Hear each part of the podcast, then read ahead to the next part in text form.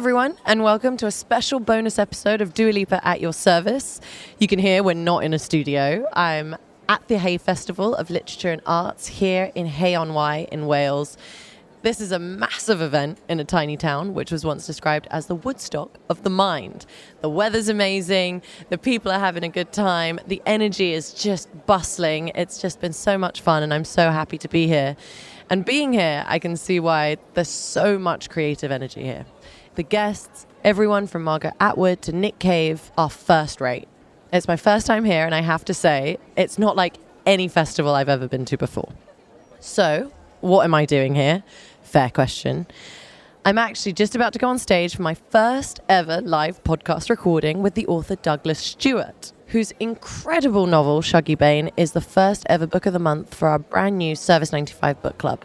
Go to service ninety-five dot com and our socials for more information about book club, including some really special contributions from Douglas himself on his writing process and the inspiration behind the book. A bit about Douglas before I go on stage with him here at Hay. He's a Scottish writer who pivoted from a very successful career in fashion design to become one of the most talked about authors with the release of Shuggie Bain and its beloved follow-up Young Mungo. Douglas grew up in a working class household in Glasgow with a single mum who struggled with addiction, themes which are explored in an honest and compassionate way. Shuggie Bain was his debut novel, a ten-year labour of love that was awarded the Booker Prize when it was released in twenty twenty and made its way to countless Best Book of the Year lists around the world. For me, Shuggie Bain is one of those books that finds pockets of love and hope between the darkness, particularly in the relationship between young Shuggie and his mother Agnes. I've loved living with this novel and all the characters in it since I've read it, and I've always wanted to meet the man behind it and ask him all about it. So I'm going to grab my notes and get ready to go on stage to interview Douglas Stuart at Hay Festival in front of a live audience. No pressure.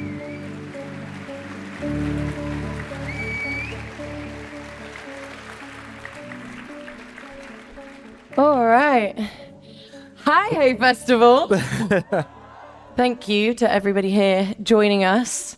I've been a little bit nervous and very excited to do this, and I just want to say a massive, massive thank you to you, Douglas, so much for joining me today and for being such a wonderful partner in helping me launch the Service ninety-five Book Club. Your support and everything you've done has been so amazing, and I just couldn't be happier to have Shuggie Bain as our first book for Book Club. You've just been so generous and gracious with all your time and all the exclusive content that you've done for us, which everyone can find on service ninety-five dot com and also on our socials. So yes, thank you so much. And I'd like to start by talking a little bit about why I love Shuggie Bain so much and why it means so much to me. It's obviously a tough read, mm-hmm. and I do have a bit of a track record for liking quite emotionally you traumatic do, yeah. books. It explores themes of alcohol abuse, toxic masculinity, queer identity, and I guess for me, the true anchor and the thing that I was connected to the most was this unconditional love between Agnes, mm-hmm. Shuggie's mother, and mm-hmm. Shuggie. Mm. And I think there's just such a a beautiful through line story through everything that happens, through all the darkness. It really kind of shines through. Mm. Um, and a reviewer said about you, he shows us a lot of monstrous behavior, but not a single monster, only damage. And we'll come back to that, I'm sure. But first, I actually really wanted to start by setting the scene of where you were when you first started work yeah. on this book. Yeah. You grew up on a housing estate similar to the one in the book. Yeah. But since leaving for New York in your early twenties, you've really lived a life of contrast. Mm. You had a very enviable and I imagine pretty glamorous career in the fashion industry. Yeah. You were working as a senior designer for Calvin Klein and Banana Republic. And I guess you were doing that by day. And then by night, you were writing a story of deprivation in nineteen eighties Glasgow. Yeah. What? What drew you back to that? Oh, insanity, I think, yeah. first of all, yeah. But actually, before I answer that, let me please just say thank you to you, Dua, for just being such a champion of books and of readers and of writers.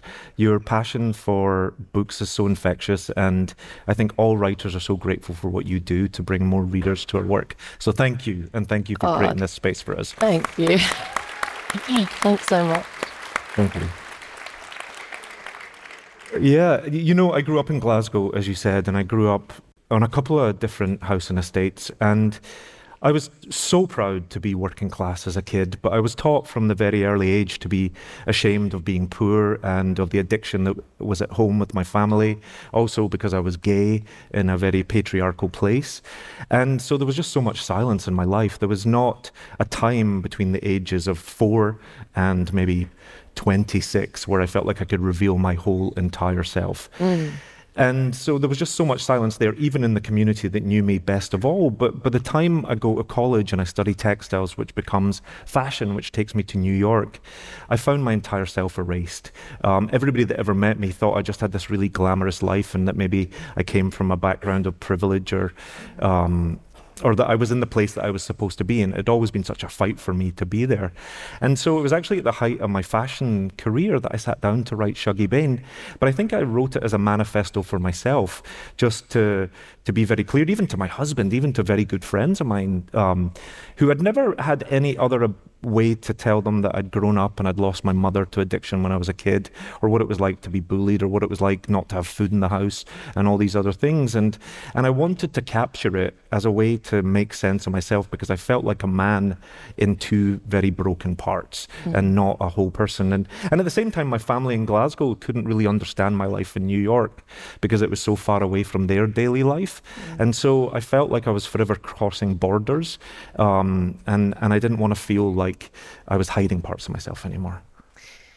You, you've spoken about, you know, the writing process for Shuggie Bain, and I think if I remember correctly, it took you ten years mm-hmm. to write it. Mm-hmm. And the manuscript originally ran to one thousand eight hundred pages. Yeah. And I think... Single-spaced. Sing- yeah. And um, th- there was also about twenty drafts yeah. of the book. I mean, it probably went into the high twenties. Yeah. What was it about this book that needed... ten years? Like, how did you manage to maintain confidence over such a long period of time that you, you, you know, you felt that you were actually going to end up with something that really worked? Yeah. You know, I didn't have confidence. I lost confidence many times, but the book wouldn't let me give up on it uh, mm. because it was so integral to me as a person. And in fact, you know, there were many times where I would write something that was quite difficult and I had to put the book away for a couple of months. I, what would happen is it would burn out of me, this sort of very honest or true scene or, or something that a character would do would come out of me very quickly. And I thought, oh, I can't face that again. Mm. And I would put it away. And so it ebbed and flowed over the ten years. But I was also a kid that grew up in a neighborhood that, you know, nobody around me would ever imagine that I would ever go into books or to literature. There weren't any books at home, which is why you and your influence is so important to me. You know, we didn't grow up reading. And, and I think young working class men still have a tough time coming to books in that way. And so I didn't have confidence, and I was learning as I went on, and I was teaching myself how to write, and I was failing, but failing in private. But I had this hugely creative job where um, I felt very fulfilled, but I was so unhappy because mm. I wasn't doing what my soul wanted to be doing. And, and it took a long time even just to give myself permission. You know, Ali Smith said to me recently, she made it very clear to me. She said, I kept saying I was looking for permission from other people, you know. Would other writers think I was a writer? Would the establishment let me in? Right. She said, no, you were looking for permission from yourself.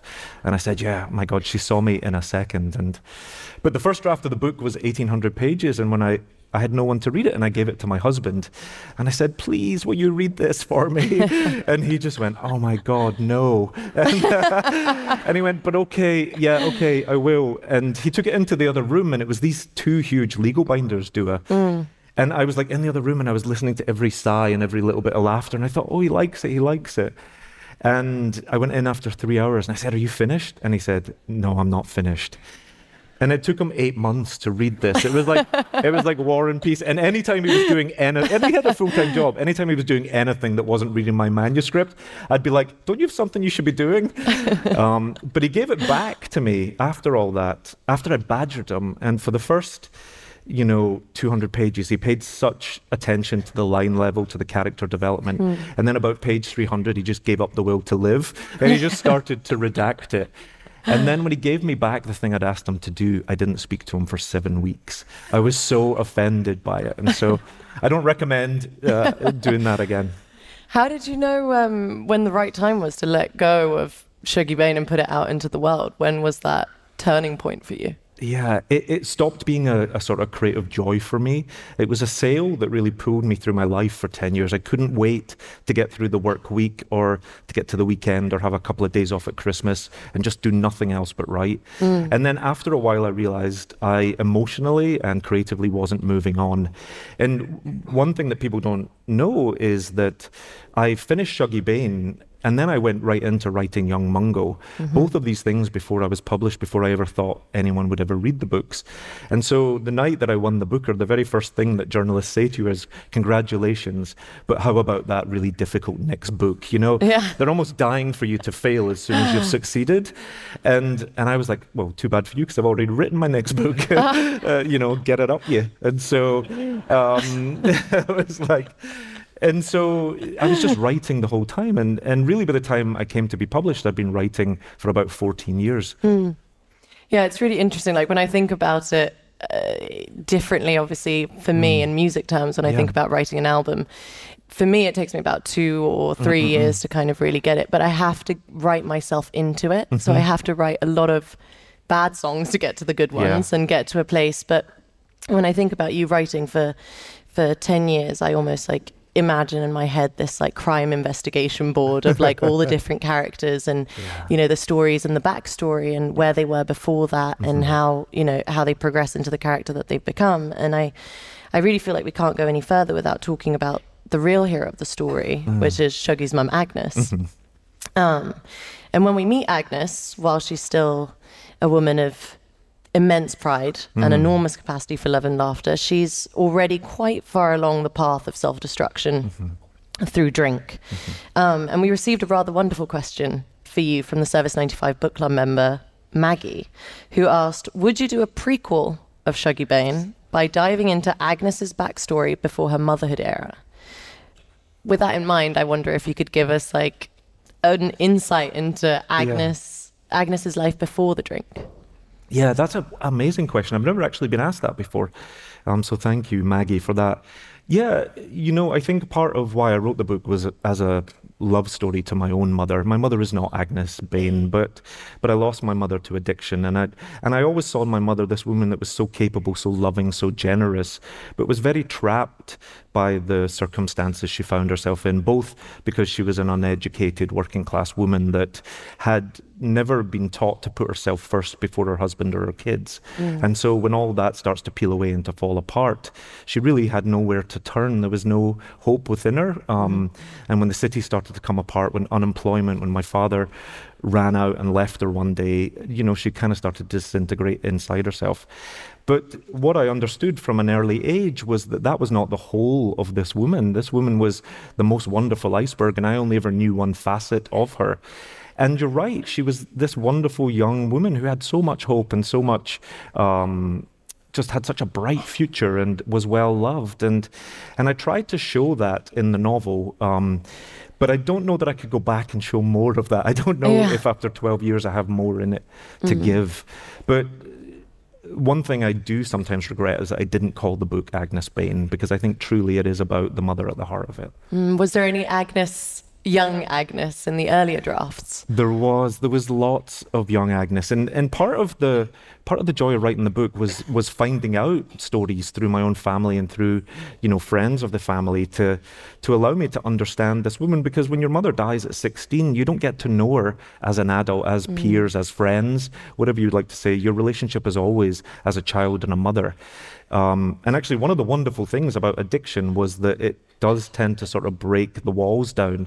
Um, it's a very leveler. It means someone who's suffering with addiction treats you in a very direct way and tells you things actually that perhaps mothers wouldn't ordinarily tell children. Mm. Um, and so I did get to know some things. But yeah, I mean, one of the interesting things was, is it's not my family, but, you know, there are siblings in it, and I also have siblings. And my siblings, what is fascinating is when a parent has three children, she will allow that she will have three very different children, but oftentimes we can have three different mothers. And my siblings had really happy childhoods.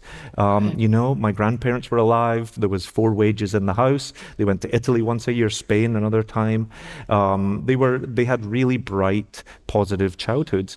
And then I just intersected in a very different part of my mother's life. She was mm. in her forties when she had me. The city was at twenty-eight percent mass unemployment. She'd already come to the end of her romantic life, I think she felt. And so I just had a very different childhood. Mm. So maybe my sister should write the story of, the story, of young yeah. Agnes Bain. It's really interesting. I um, I recently joined a, a reading group mm. at the Downview Women's Prison in Sutton Mm-mm. as a guest of the Books Unlocked program, uh, which is in partnership between the Booker Prize Foundation and the National Literacy Trust. Mm. And it gives people in prisons access to high quality literature. Mm. And it was an incredible experience. We discussed Shuggie Bain, mm. um, which they'd actually previously chosen as their L G B T Q book of the month. Cool. Um, and I promised the women that I would bring in some of their questions for you today. Oh, amazing. And one of the women drew attention to a really remarkable scene in the book mm. where Agnes is about to confront her slightly snooty neighbour, uh-huh. Colleen, and tell her that she had slept with her husband, Jamesy, mm-hmm. uh, in return for her taking Shuggie fishing, which mm-hmm. is a promise that he actually never keeps. What follows is extraordinary. Mm. Um, and I have a question for you, but but first, I wonder if you would read some of that text for us. Yeah, I absolutely will. Um, I've actually never read this before, so forgive me if I, I stumble a little bit. But also there's some uh, there's some raw language in it. So clutch your children, clutch your pearls, uh, clutch the hem of your skirt like Colleen's about to do, if that's if that's what you'd like to do. But yes, Agnes and Colleen are elementally opposed to each other. They're neighbours. They're absolutely identical socioeconomically and generationally. But Agnes has such airs and graces that Colleen, the minute she sees her, hates her. And so there's deep animosity between these women. But in that animosity, there is also deep compassion. Agnes stumbled back to the curb, clumsy with drink. Jamesy swerved deliberately and narrowly missed clipping her with the back tyre. The road filled with the usual cloud of soot. Agnes was blinking on the opposite curb, but Colleen hadn't the peace of mind to see her. In her thin face was a wildness and an emptiness, alive and dead at the same time. She fell with a crack to the tarmac and lay, loose-legged and blank-faced, in the dust. Agnes looked up and down the street, like a person who wanted to stick the boot in, or a person who wanted to run away from a car crash. She was unsure which. There was a faint breeze fluttering all the curtains, but no one came to help, no cousins, no other pit women, and silhouetted at the McAvenny window stood the four remaining children, lined up in descending heights like little Russian dolls, all with the same sad, beautiful face. One day Agnes would give them all a deep hot bath to really stick it into Colleen. From the gutter there was the loud rip, rip noise of hair being pulled from a brush, a sticky tugging sound like an old gummy linoleum being torn up. Agnes stepped closer to the flailing woman. The belly full of flat lager, the dust, the tangle of limbs, made it hard for her to understand what she was seeing. At first she thought Colleen was ripping her football top into shreds, but as she stepped closer, Agnes could see the clumps of matted hair the woman was ripping free in each claw. Rip, rip. It came out in wild handfuls. Agnes flitted around the fallen woman. Before she knew it, she was kneeling in the dirt, using her ringed fingers to tame the furious talons. She wrapped herself tightly around Colleen. "Here, what's all this, then?" She said it in a voice so kind that it shocked even her. Colleen went limp in her arms, and Agnes gently lowered the woman's claws into her lap. She prized open the fists, which were still clutching the ripped-out hair, and began pulling the thick strands from between the thin fingers as if she were cleaning an old comb. Colleen's hollow eyes stared into the dirt for a long time before she spoke. "I should have known. I should have left well alone instead of getting on at him while he was down. All I said was I didn't want any more mouths to feed. Since that mine shut, he was coming at me night and day like a teenager on the boil. He was never any use at that pulling out nonsense." Agnes was staring at the bald patches on Colleen's head. There was dust on the blood-pricked scabs. "Five wains is enough for any woman." Colleen snorted. "He would have had a hundred if he could, but I just thought, fuck you, McAvenny, and to spite him I shut the shop." Colleen started to cry again. The tears came in long, thick streams, almost as if she had a leak. They poured down her nose, dripping off her chin, and she turned her eyes towards Agnes and looked at her then as if for the first time. That must have been when he started fucking around. Agnes was conflicted. She would have told any other woman that it would get better in time, even though she knew it would sit on her chest for the rest of her life.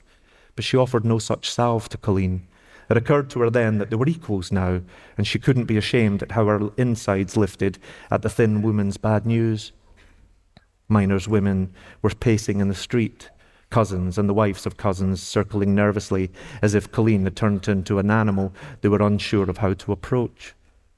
She walked up to me, as nice as you like, with these sunglasses, big fancy ones in two shades of brown.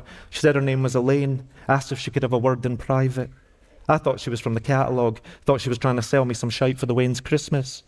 Colleen let out a groan. She uncurled her fingers and took the hem of her skirt. With a single tug, she split the thin fabric in two, from hem to belly. Then she fell listlessly back onto the pavement. For the love of God! Agnes grabbed at the shredded fabric. Colleen had no underwear on. The frizzy hair of her cunt was shocking against the sallow smoothness of her belly.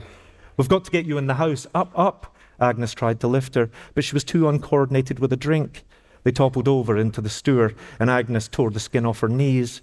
She tried to drag Colleen inside, but the wasted woman, nothing but a pile of bones, slackened all her muscles and slid back into the dirt like an unruly child. Agnes stood over her, sweating and spitting. "You can't lie here like that." With her eyes closed, Colleen moved her hand across the dirty pavement like she was caressing fine sheets. The words came out slower and thicker now. "I don't care. Let Jamesy McAvenny hear that his wife died on the road with her old cunt out." There was nervous laughter for some children on bikes. Agnes gave Colleen a hard shake. She found she enjoyed it, so she did it again. "Madam, have you no pride?" Colleen's eyes opened wide and then closed. Her breath grew lighter. "Here, what's getting into you? What have you taken?" But the soft pile of bones did not answer. The fences were hung full of women squawking like big noisy crows. The news had spread fast. Colleen's cousins were screaming blue murder, and James's sisters were throwing their fists in defence of his good name. James's mother, eighty if she was a day, was spitting and swinging a balding mop like it was a scythe. Not knowing what else to do, Agnes drew off her tights and then her own knickers. She did it with a brass neck, stumbling half-cut right there in the street. She struggled to put them on Colleen, and it was like dressing a life-size dolly whose limbs, instead of being stiff and rigid, were limp and heavy with slow blood. Colleen wasn't talking anymore. Agnes sank to the dust beside her. She regarded her expensive white underwear, luminous with good bleach. They hung on the thinner woman like a lacy nappy, and they were, Agnes thought, more kindness than she deserved. Thank you. Thank you so much.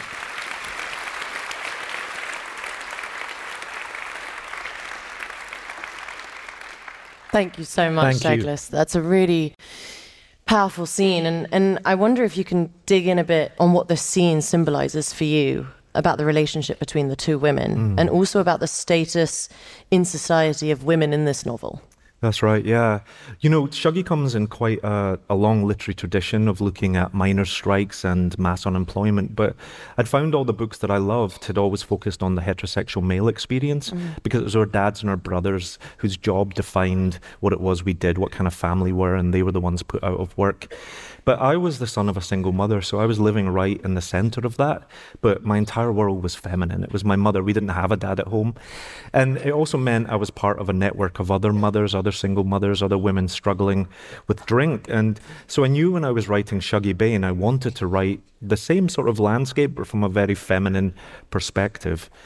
You know, there is some cruelty towards Agnes from men in the book, but that's almost part of the time. And what I wanted to show was how sometimes, even in communities where we can get into the cliche that working class communities have so much solidarity and we're all in it together, that solidarity comes at the cost of conforming, of fitting in, mm. of being a good mother, of being a decent woman, of going to chapel, of, you know, always putting your kids first. And, and if you were a woman that Uh, had pride in yourself or had notions above your station, or you thought the Scottish word is gallus, then you could be, uh, you know, isolated and and mm. thought of as as terrible. And, and also, to be honest, the reputation of women was the most valuable currency there, because the, I knew it certainly as a young boy, but the moment someone said your mother was like this or your mother's that kind of woman, it was terrible. It was, it yeah. was world-ending and crushing.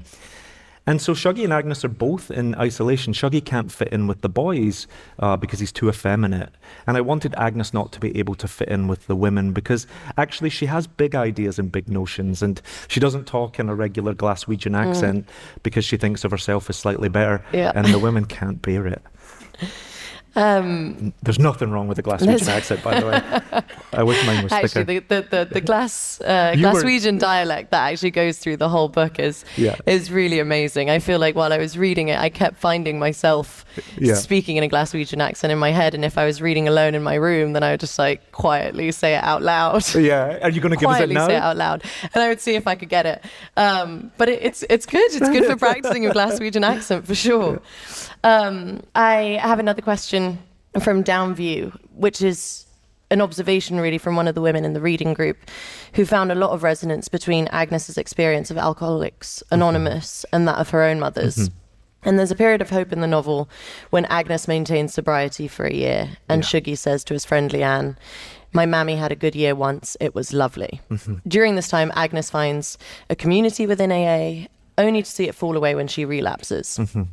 And in fact, the same thing happens with uh, Eugene, mm. Agnes's boyfriend. And I wonder if these scenes were informed by your own experience growing up, and what have you observed by the way that we treat people with addiction? Yeah, that's a brilliant question.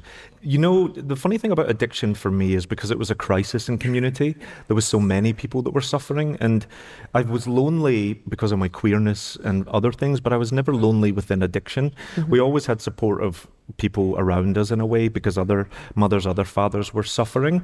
And then both Alateen and Al-Anon uh, gave us a lot of fellowship. And so in a really strange way, we were never, I was never quite alone in it. I think maybe had I been a middle-class family on a street that was flourishing, mm-hmm. then the addiction would have felt very, very lonely in that way. Mm-hmm. But like I said, this is a community as well that can't tell the difference sometimes between a good time and a bad time. It's a very thin line. Mm. Um, but my own experience with it um, as a kid was just the terror and the anxiety you would have when your parent suffered with addiction. You know, it's... Um, It was part of my life from when I was about three or four years old. I was very aware. And in the time, we didn't have any language like mental health or someone suffering or having other issues. It was just they drank too much and they were a terror. And I knew from about the age of four that I was never the most important person in the room, that everything that affected my mother, this woman, would set uh, up everything for the day, whether we had a good day or a bad day. Mm. And what that does to a kid is it means you're always compensating. You're always trying to give that person what you perceive they lack. So you're mm. trying to be funny, or you're quieter, or you're neater, or you're better at school, or you don't eat too much, or you, you know, mm. you eat everything in front of you, whatever you think it is. Um, and the anxiety in that is overwhelming, because you're always trying to manage an adult's behavior even mm. before you know really quite what you're doing. But the thing about alcoholism for me as a kid was the terror of it, because also when people drink, you don't quite know what kind of drunk they're going to be. Sometimes it could be a huge amount of fun, you yeah. know, and I would go to school in the morning, I'd come back for lunch and the house would be full of women and they were having like a wild party and you'd be like, it's half eleven, and they were like having a blast. And so as a kid, you just never knew if it was going to be really sad or really funny mm. or really desperate. Mm. Yeah, there's something also really interesting about Alcoholics Anonymous, and you know, the the whole idea of like a person finds a community within A A and then it falls away once uh, a person relapses. Right. And I guess that's also because it's a peer-led community group. Mm. And although it's really an amazing program, it's also only really there for people that actually want that's right. the help. That's right. And so I think a lot of people can see similarities, at least this woman at Downview saw a lot of similarities between Agnes and her mm. mother, and people kind of walking away mm-hmm. when there was substance abuse. And I think yeah. sometimes for some people it's almost easier to let let go or not be there mm-hmm. because it's harder harder to be there in that's a way. Right. I yeah, don't know. Yeah. It's it's you have to it's want quite, it. That's you have right, to. Yeah. yeah, it's quite an. Like a double-edged sword, almost. That's right. And and that's the structure of the book, Dua. You know, I started the story with Agnes surrounded by people that loved her. She's mm. in that flat and all of her childhood friends are there and she's the belle of the ball. She's the most loved woman. Mm. And by the end of the novel, everyone peels away because other people's addiction is really hard for us to cope with. Um, and it's it's hard to... You know, it's hard to witness. It's hard when you cannot help someone you love very deeply mm. uh, get better. And everybody really reaches a point where they have to save themselves. And that's the central question, I think, for Shuggie. Mm. You know, how how far will he go to save his mother before he has to save himself? Yeah. I'd, um, I'd be very remiss yeah. of us to not talk about the men in Shuggie Bain. Do we have to? Yes, we have to. We have to. And I think we, we should we should start with Shuggie's own father, Shug. Yeah. Does he have any redeemable qualities? No. Um, do you have any sympathy for him? Uh, no. No, I don't. Yeah. I, it's, you know, when you think about that time, nineteen eighties, Glasgow, the mm. time of deindustrialization, like yeah. everything that was happening, it must have been quite difficult for the mm. men. That's right. Of course, too. And then I think about everything that Agnes went through, and, and I keep, you know, I, questions that go around in my head is, is Agnes maybe a hard woman mm-hmm. to love, mm-hmm. or does she become so as a result of the pain that, that, that has happened in her marriage? Mm-hmm. Yeah, I think it's the chicken and the egg, and I didn't want to answer that mm. because I, I felt like they both happen at the same time, and who knows where it begins. In the very first draft of the novel, I'd set the character up that something, Shug abandons Agnes, and I'd set that up as a break line, where when he walks out, she turns to drink. But as I did more research and as I spoke to people who really suffered with addiction, I realized that things are never as clean-cut as that. It can mm. be a slow ebbing out of hope, or you can feel very lost over a long period of time. And also, you can be in denial for many years, um, and people can see it before you can see it yourself. But you know, I didn't have an awful lot of sympathy for Shug at the beginning of the book. And he's addicted in a way too. His addiction is he takes an awful lot of his own self-worth from how women adore him. And he's mm. a man who's losing all of his looks, and he probably isn't naturally very charming anyway. But he has a limited power over women, and he treats them appallingly for that. And I couldn't find a point of sympathy for that, but I knew I had to write about it because it was such an ugly and true thing. But as I was writing the novel, part of the reason why it took ten years is because I had to mature. I was only thirty when I began, and I was forty when I finished, and and that feels ancient now, but like I was trying to come to a point where I had empathy for everybody in the book, so that the pain wasn't Shuggie and Agnes's, but trying to trace it through all the characters to see how they were also hurting. Mm. And when I got there, I found I could write the novel with less judgment. I could just write it as it had to be written. It's interesting to kind of have a non-biased opinion, even though maybe some things yeah. have, you know, connections to your personal life, even yeah. though the book's not directly linked to things that have happened to you. At Service ninety-five, we asked you for your recommended reading list, yeah. and you've very generously provided us with two, mm-hmm. um, one for gay classics and one for working class mm-hmm. classics, and you explain that there are very few writers who straddle both genres, mm-hmm. and as an adult gay male writer from a working class background, did you feel a sense of responsibility to to fill that gap, and how important is it to you to tell these stories? Yeah, I think there's always the burden of the underrepresented. Um, and because we don't hear enough stories like that, sometimes when you have one, it's meant to speak for everyone. Mm. And of course it can't, right? No book can really do that. We're all living such nuanced lives with different experiences. But, you know, like I said, you know, I didn't read books until I was about seventeen or eighteen because they were actually quite dangerous. Um, they felt, first of all, like they belonged to a society that was down south and middle class. But then they also seemed really feminine, and, and I was a bit worried that I'd be outed if I like said, I love books. The boys around me would be like, yeah, faggot. You know, they'd be like really terrible about it. And so I kind of stayed away, and I and I only really started to read them when I was seventeen or eighteen. And, and then I go on this huge discovery to to get beyond the classics and figure out working class voices and mm. then queer voices. And I found often that queer voices were also incredibly upper class or middle class, and mm. and they were writing about issues about mobility or um, about communities that still had the ability to go and find their tribe in capital cities, or to be in a boarding school, or to be in the army, or to, to up and leave whatever situation they were in. And as a working class person, I didn't have any of that ability. The only universe I knew was the streets that I lived on, mm. really the only part of the world that I saw Dua. And so if there was any problems with that, I still had to confront it because that was the only place I knew. And I wanted to write with both Shuggie and Mungo, a queer person who was coming to terms with their queerness in a community that's the only community they know. Mm. It's really interesting to hear you say about um, books being dangerous. Mm. I mean, especially now with everything that's happening, there's lots of bans on books mm-hmm. that have been happening, lots of writers being censored. I think it's really interesting. I was having a conversation actually with Min Jin Lee mm. on my on my podcast before, on the last season, and she was saying how books are dangerous because the words that we say can actually do something, can actually change, right. can change the world. And I think that's also incredibly powerful mm-hmm. as well. So I'm glad that you've you've come to a place to to, yeah. to write this this incredible story and really give a lot of nuance and tell a different story as well in your own story in your own way. Yeah. And yeah, Shuggie might have taken you ten years to write. Yeah. Um, but I guess in the three years since publication, like you said, you wrote another best-selling novel, Young Mungo, um, which is just equally wonderful. I absolutely, absolutely love that. And there are going to be T V adaptations for both novels. We hope.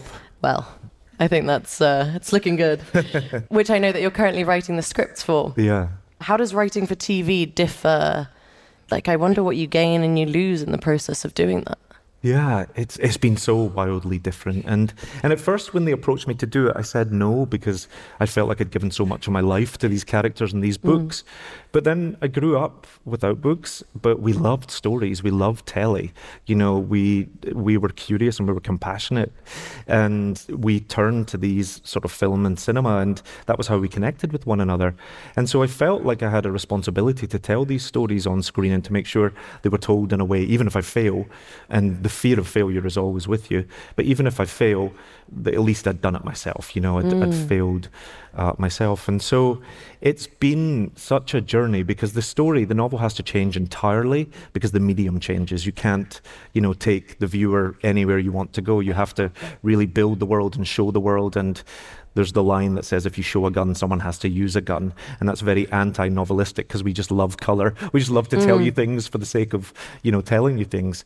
And so it's been great. And the team at A twenty-four have really helped me to hone my skill and given me a lot of feedback and, and a lot of space as well to tell the story as it as it should be told. But um, I'm hoping one day we can cast you in one of these adaptations. Oh, gosh, I got to brush up on my Glaswegian accent. Well, that's what you're doing, yeah. yeah.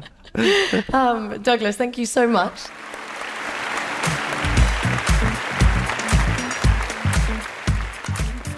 Well, I am still buzzing after that chat, and I hope you all enjoyed the conversation as much as I did. That was amazing and scary and exciting all at once, and I kind of want to do it again sometime. But thank you so much to Douglas for joining me and for all he's done to make the launch of the Service ninety-five Book Club so special. Shuggie Bain is one of those books that stuck with me since first reading it. I'm so thrilled it was our first book of the month. Keep checking service ninety-five dot com throughout the rest of the month for more Shuggie Bain content, and stay tuned for our next title, as there's so much more to come from the Service ninety-five Book Club.